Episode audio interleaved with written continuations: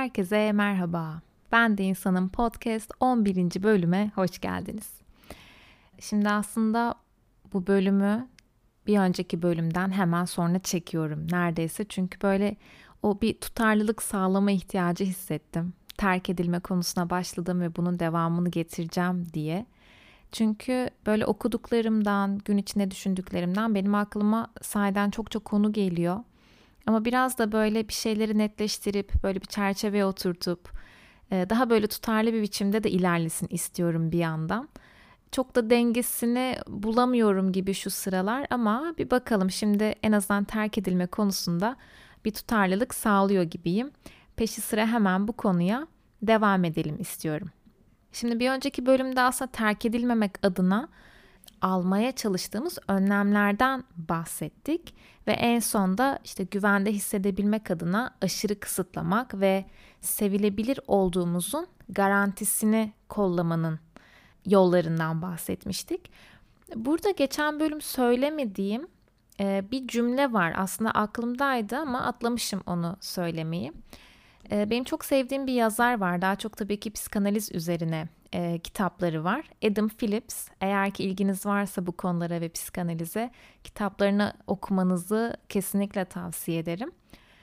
Bu konuya uygun, yani terk edilmemek adına, kendimizi güvende hissedebilmek adına çok fazla önlem almak, işte o ilişkiyi yaşayamamaktan bahsettik aslında. Hep böyle bir stres altında, hep böyle bir tehlikeyi yoklar ve o tehlikenin önüne geçmeye çalışır bir halde ilişkiyi yaşamaktan bahsettik ve dedik ki aslında orada yaşadığımız şey ilişki değil.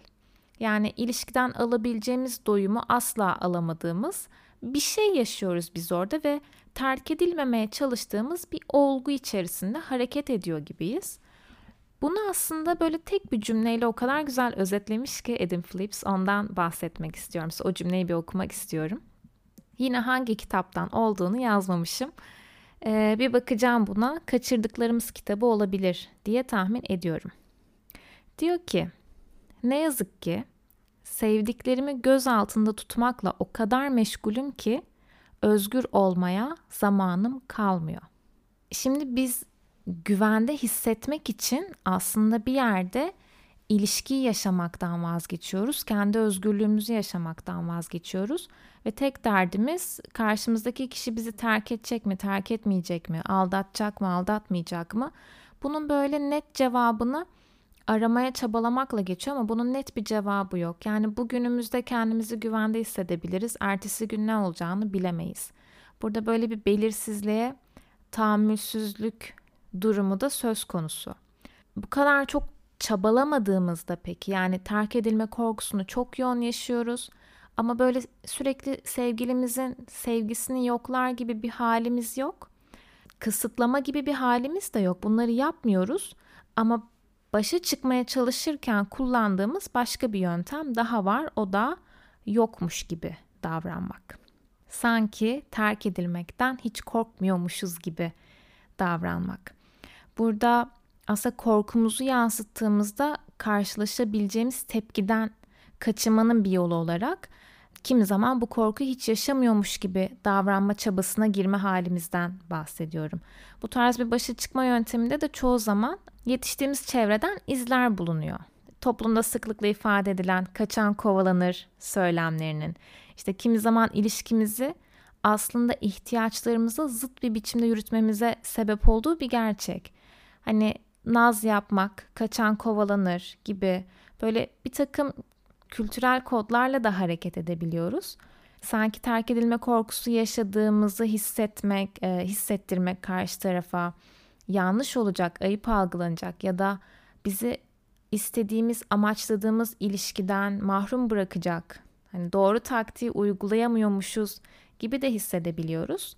Burada işte eğer ki partnerimizin bizi terk etmesine ilişkin korkumuzu ona belli edersek bizi garanti görmeye başlar ve bize eskisi kadar ilgi ve sevgi göstermez gibi bir düşünce doğuruyoruz. Bunun yanı sıra eğer ki ilişkinin başında partnerimizi tırnak içinde korkutmamak adına kendimizi daha rahat, daha güvenli bir şekilde tanıttıysak, onun gözündeki o kendine güvenen kişi imajının dağılmasından ve sonuç olarak ona bizi yanlış tanıdığı duygusunu yaşatmaktan da korkabiliyoruz. Tabii burada temelde bastırmaya çalıştığımız bir terk edilme korkumuz söz konusu ve bu umursamaz halimiz de abartı bir hal alabiliyor. Çünkü orada bir aşırı telafi var. Aslında bize ait olmayan, hissetmediğimiz bir şey hissediyormuşuz gibi yapmaya çalışıyoruz. Ve bu rolü yapmaya çalışırken de biraz abartı bir halimiz de olabilir. Ya da sergileyemediğimiz korkumuz kendisini çok başka biçimlerde açığa vurabiliyor.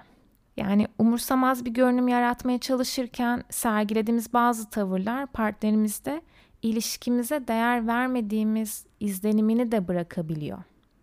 Şimdi burada aslında durum şu. Daha ilişkinin başındayken biz bir de eğer ki partnerimizin geçmiş ilişkilerini biliyorsak, o ilişkilerde yaşadığı sıkıntılardan haberdarsak, o eski sevgililerine kıyasla daha tercih edilebilir birisi olduğumuzu ona hissettirmeye çabalayabiliriz. Bunu yaparken de bu potansiyel sevgili bize uygun mu değil mi, bizim ilişkiden beklediğimiz şeyler neler, almayı istediğimiz şeyler neler, bunlara hiç bakmadan sadece karşımızdaki kişinin ilişkisel beklentilerini öğrenip o beklentilere, onun istediği ilişki modeline, sevgili modeline uygun bir kişiye dönüşme çabasına girebiliyoruz.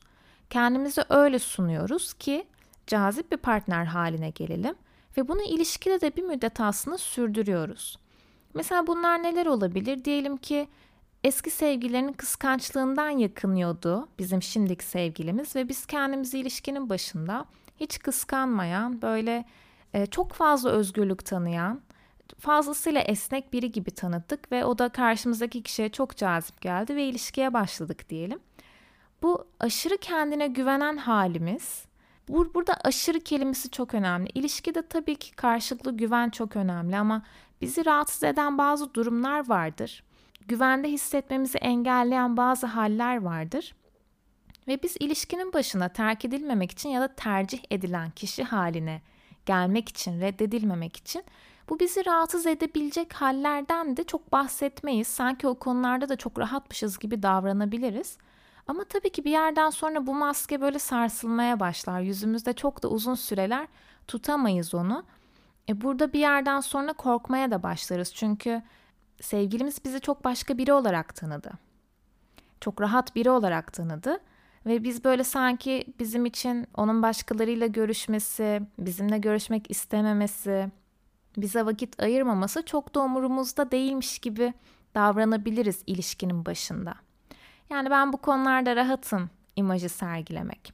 Terk edilme korkumuzun üstüne gitmek aslında burada bahsettiğim şey. İçten içe korkuyoruz ama bir şekilde hem kendimizi bundan korkmadığımıza ikna etmeye çabalıyoruz hem de karşımızdaki kişiye yani beni garantide görmesin mesajını vermeye çalışıyoruz. Diğer taraftan da ona cazip görünmeye çalışıyoruz. Yani fazlasıyla rahat ve ilişki kurulması tercih edilebilen biri gibi görünmeye çalışıyoruz. Ama tabii ki burada asıl istediğimiz şey ne? Bizim yakınlık kurmak, sağlıklı, doyumlu bir ilişki yürütmek, bütün bu iletişim oyunları, kendimizi saklamak, kendi ihtiyacımıza bakmayıp karşı taraf bizim ne olmamızı istiyorsa ona dönüşmeye çalışmak bir yerden sonra bunu hep söylüyorum, bunu bir ilişki olmaktan çıkarıyor. Burada aslında hangi başa çıkma yöntemini kullanırsak kullanalım, temel mantık terk edilmemeyi garanti altına almaya çalışmak, terk edilme ihtimali karşısında da her an hazır bulunmak veya terk edilme korkusunu bastırmak üzerine. Şimdi bu doğrultuda sergilediğimiz birçok davranışımız da aslında ilişki doyumumuzu olumsuz yönde etkiliyor. Yani kaçınılmaz olarak. Terk edilme acısından özgürleşme çabası içerisinde aslında biz kendi kendimizi sabote etmeye başlıyoruz. Peki ama şimdi kendimizi sabote etme noktasına gelecek kadar yoğun bir kaygıyı yaşamamıza sebep olan yalnızca bir ilişki içerisinde olmamız mı? Burada bir önceki bölümde de hani bizde eğer ki böyle bir yapı varsa, bizde eğer ki böyle bir korku varsa, böyle bir kaygı varsa diye vurgulamıştım. Şimdi yavaş yavaş oraya geliyoruz. Burada aslında hayatımızdaki tırnak içinde terk edilme kavramının hikayesine bakmamız gerekiyor. Yani biz terk edilen olma konusunda, ilişkinin bir terk edilişle bitmesi konusunda neden bu kadar hassasız? Tabii ki bu zedeleyici, yaralayıcı bir deneyim. Birçoğumuz bunu acılı bir şekilde de deneyimler. Yani terk edilişin ardından birçoğumuz acı çeker ya da terk edileceğimizi sezdiğimizde bunun korkusunu birçoğumuz yaşar. Yani terk edilme korkusu yaşamak derinlerde illaki bir yaraya işaret eder demiyorum. Bu illaki acılıdır, korkutur, kaygı yaşatır. Ama kimimiz bunu çok daha yoğun yaşar. Kimimiz bunu hayatının böyle merkezine oturtur ve bu kaygı ortadan kalkana kadar diğer hiçbir şeye bakamaz. Bu merkezdeki kaygı çözülene kadar hayatının diğer alanlarında akış durur ve ne işimize gücümüze odaklanabiliriz, ne ailemizle zaman geçirebiliriz, ne sosyal ilişkilerimize odaklanabiliriz. Bu derece böyle bizi paralize eden bir durum varsa burada o zaman bakmamız gerekiyor. Yani terk edilme benim hayatımda hangi noktada duruyor? Benim terk edilmeye ilişkin bir hikayem var mı? Burada biraz böyle teorik bilgilere girebiliriz ucundan kıyısından. Şimdi şunu biliyoruz. Bebeklik ve çocukluk döneminde bize bakım veren kişilerle kurduğumuz ilişkilerin yansımasını yetişkin ilişkilerimizde de açık bir biçimde görebiliyoruz. Burada bakım verenden kastımız ne? Annemiz olur, babamız olur, bakıcımız olur. Belki anneannemiz, babaannemiz, bize kim bakım verdiyse bebeklik döneminde. Terk edilme korkumuz da aslında benzer olarak yine bu çocukluk yaşantılarımızın bir uzantısı olabiliyor. Her zaman değil ama çoğunlukla çocukluk yaşantımızın bir uzantısı olabiliyor. Terk edilmeye karşı duyarlılığımızın kökenleri, yani şöyle düşünelim. Bir bebek olarak ihtiyacımızı duyurabilmek üzere ağladığımızda kimsenin bu ağlamaya cevap vermediği herhangi bir ana kadar dayanabiliyor. Yani aslında bir bebek olarak, küçük bir çocuk olarak herhangi bir işareti ben terk ediliyorum anlamı yükleyebiliyoruz herhangi bir işarete. Çünkü orada muhtaç bir haldeyiz. Karşılanmamış ihtiyacımızın eksikliğiyle annemizin yokluğunu fark etmenin dehşeti bir araya geliyor. Çünkü burada karşılanmamış ihtiyaç ne? Bir bebek olarak aslında karnımız aç, belki susadık. Birçok temel ihtiyacımız orada anne tarafından, bakım veren kişi tarafından karşılanıyor ve onun gidişi, onun bizi terk etme ihtimali bizim hayatta kalamayacağımız anlamı taşıyor aslında. Bu bir dehşet yaratıyor burada. Bir ihtiyacım var, ben bunu kendi kendime karşılayamayacağım. Bunu bana o bakım veren kişinin karşılaması gerekiyor ve o gidebilir. Onun gidebilir olması, ben eğer ki çok deneyimlediysem bunu çocukluğumda, bende gitmelerin, yani hayatımdan birisinin gitmesinin, beni terk etmesinin yarattığı duygu çok daha şiddetli olabiliyor. Burada da işte bu karşılanmamış ihtiyaç ve annenin yokluğunu fark etmek bir dehşet yaratıyor ve ilişkilere dair de bir bakış açısı oluşmaya başlıyor orada. İnsanlar beni her an yalnız ve yoksun bırakabilirler. Burada tek mesele yalnız kalmak değil. Çünkü yalnız kalmak da zaten herkes için o kadar ürkütücü bir durum değil. Burada yalnız kaldığımızda yaşama ihtimali gördüğümüz şey yine çocukluktan geliyor. Yalnızlık eşittir yoksunluktur, yalnızlık eşittir muhtaçlıktır, acizliktir ya da yalnız kişi sevilmiyor ki yalnızdır. Yani yalnızlıkla eşleştirdiğimiz diğer kavramlar da çok önemli. Terk edilme korkusunda burada biraz terk edilirsem, hayatımdaki o partnerim giderse ya da bakım veren kişi bir şekilde ihtiyaçlarımı, hem duygusal ihtiyaçlardan bahsediyoruz yetişkinlikte tabii ki. Bu ihtiyaçları gideren kişi gittiğinde ben yoksun kalacağım. Oradaki duygu çok ağır geliyor aslında. Buna benzer olarak sevgisini ve ilgisini bize zaman zaman gösteren ve zaman zaman da bu sevgiden ve ilgiden bizi mahrum bırakan tutarsız ebeveyn tutumları da ilişkilerde partnerimize güvenmememiz gerektiği inancını oluşturabiliyor. Partnerimizin bize güzel sözler söylemesi, bizimle ilgilenmesi ve değer verdiğini, sevdiğini hissettirmeye çabalaması dahi bizde şuna benzer bir durum yaratabiliyor. Şimdi bu kadar ilgi gösteriyor ama yarın ne olacağı belli olmaz. Kendimi kaptırmamalıyım. Çünkü neden? Bebeklikte de ben bunu yaşadım. Bir gün acıktığım anda karnım doyuruldu. Bir gün ağladım, çok acıktım. Bunu duyurmaya çalıştım ama kimse sesimi duymadı.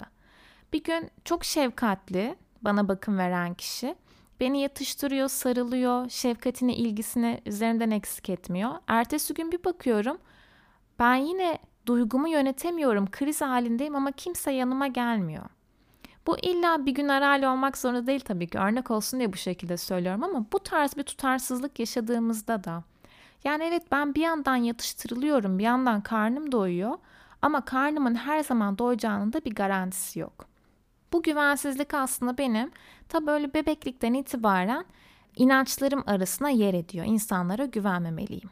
Böyle bir ilişki içerisinde de örneğin mesajımıza geç cevap verilmesi, aramalarımıza geç dönülmesi, gün içerisinde eskisine göre daha az konuşmak, sevgilimizin yeni bir ortama dahil olması, ilgi alanlarımızın farklılaşması mesela, sevgilimizin her zaman kullandığı sevgi sözcüklerini kullanmaması gibi durumlar bizde böyle sürekli kaygı hissini doğuruyor. Ayrılma sinyallerine karşı da aşırı tetikte olmamıza sebep oluyor. Yani ilişkinin başlangıcında ortak ilgi alanlarımız var diyelim. Bizim çok da ilgilenemeyeceğimiz, belki zamanımız uymuyor, belki sahiden ilgilenmiyoruz, becerimiz o yönde değil. Sevgilimiz böyle bir alana adım attığında bile bu bizim için bir tehdit yaratabiliyor.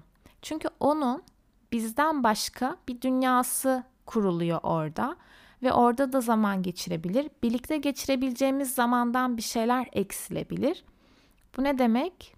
Bir şeylerin ritmi değişiyor, ilişkinin dinamiği değişiyor ve biz bu dinamiğin değişikliğine karşı eğer ki hassas bir yapıdaysak, az önce bahsettiğim sebeplerden, bu bile ben terk edileceğim sinyali almamıza sebep olabiliyor.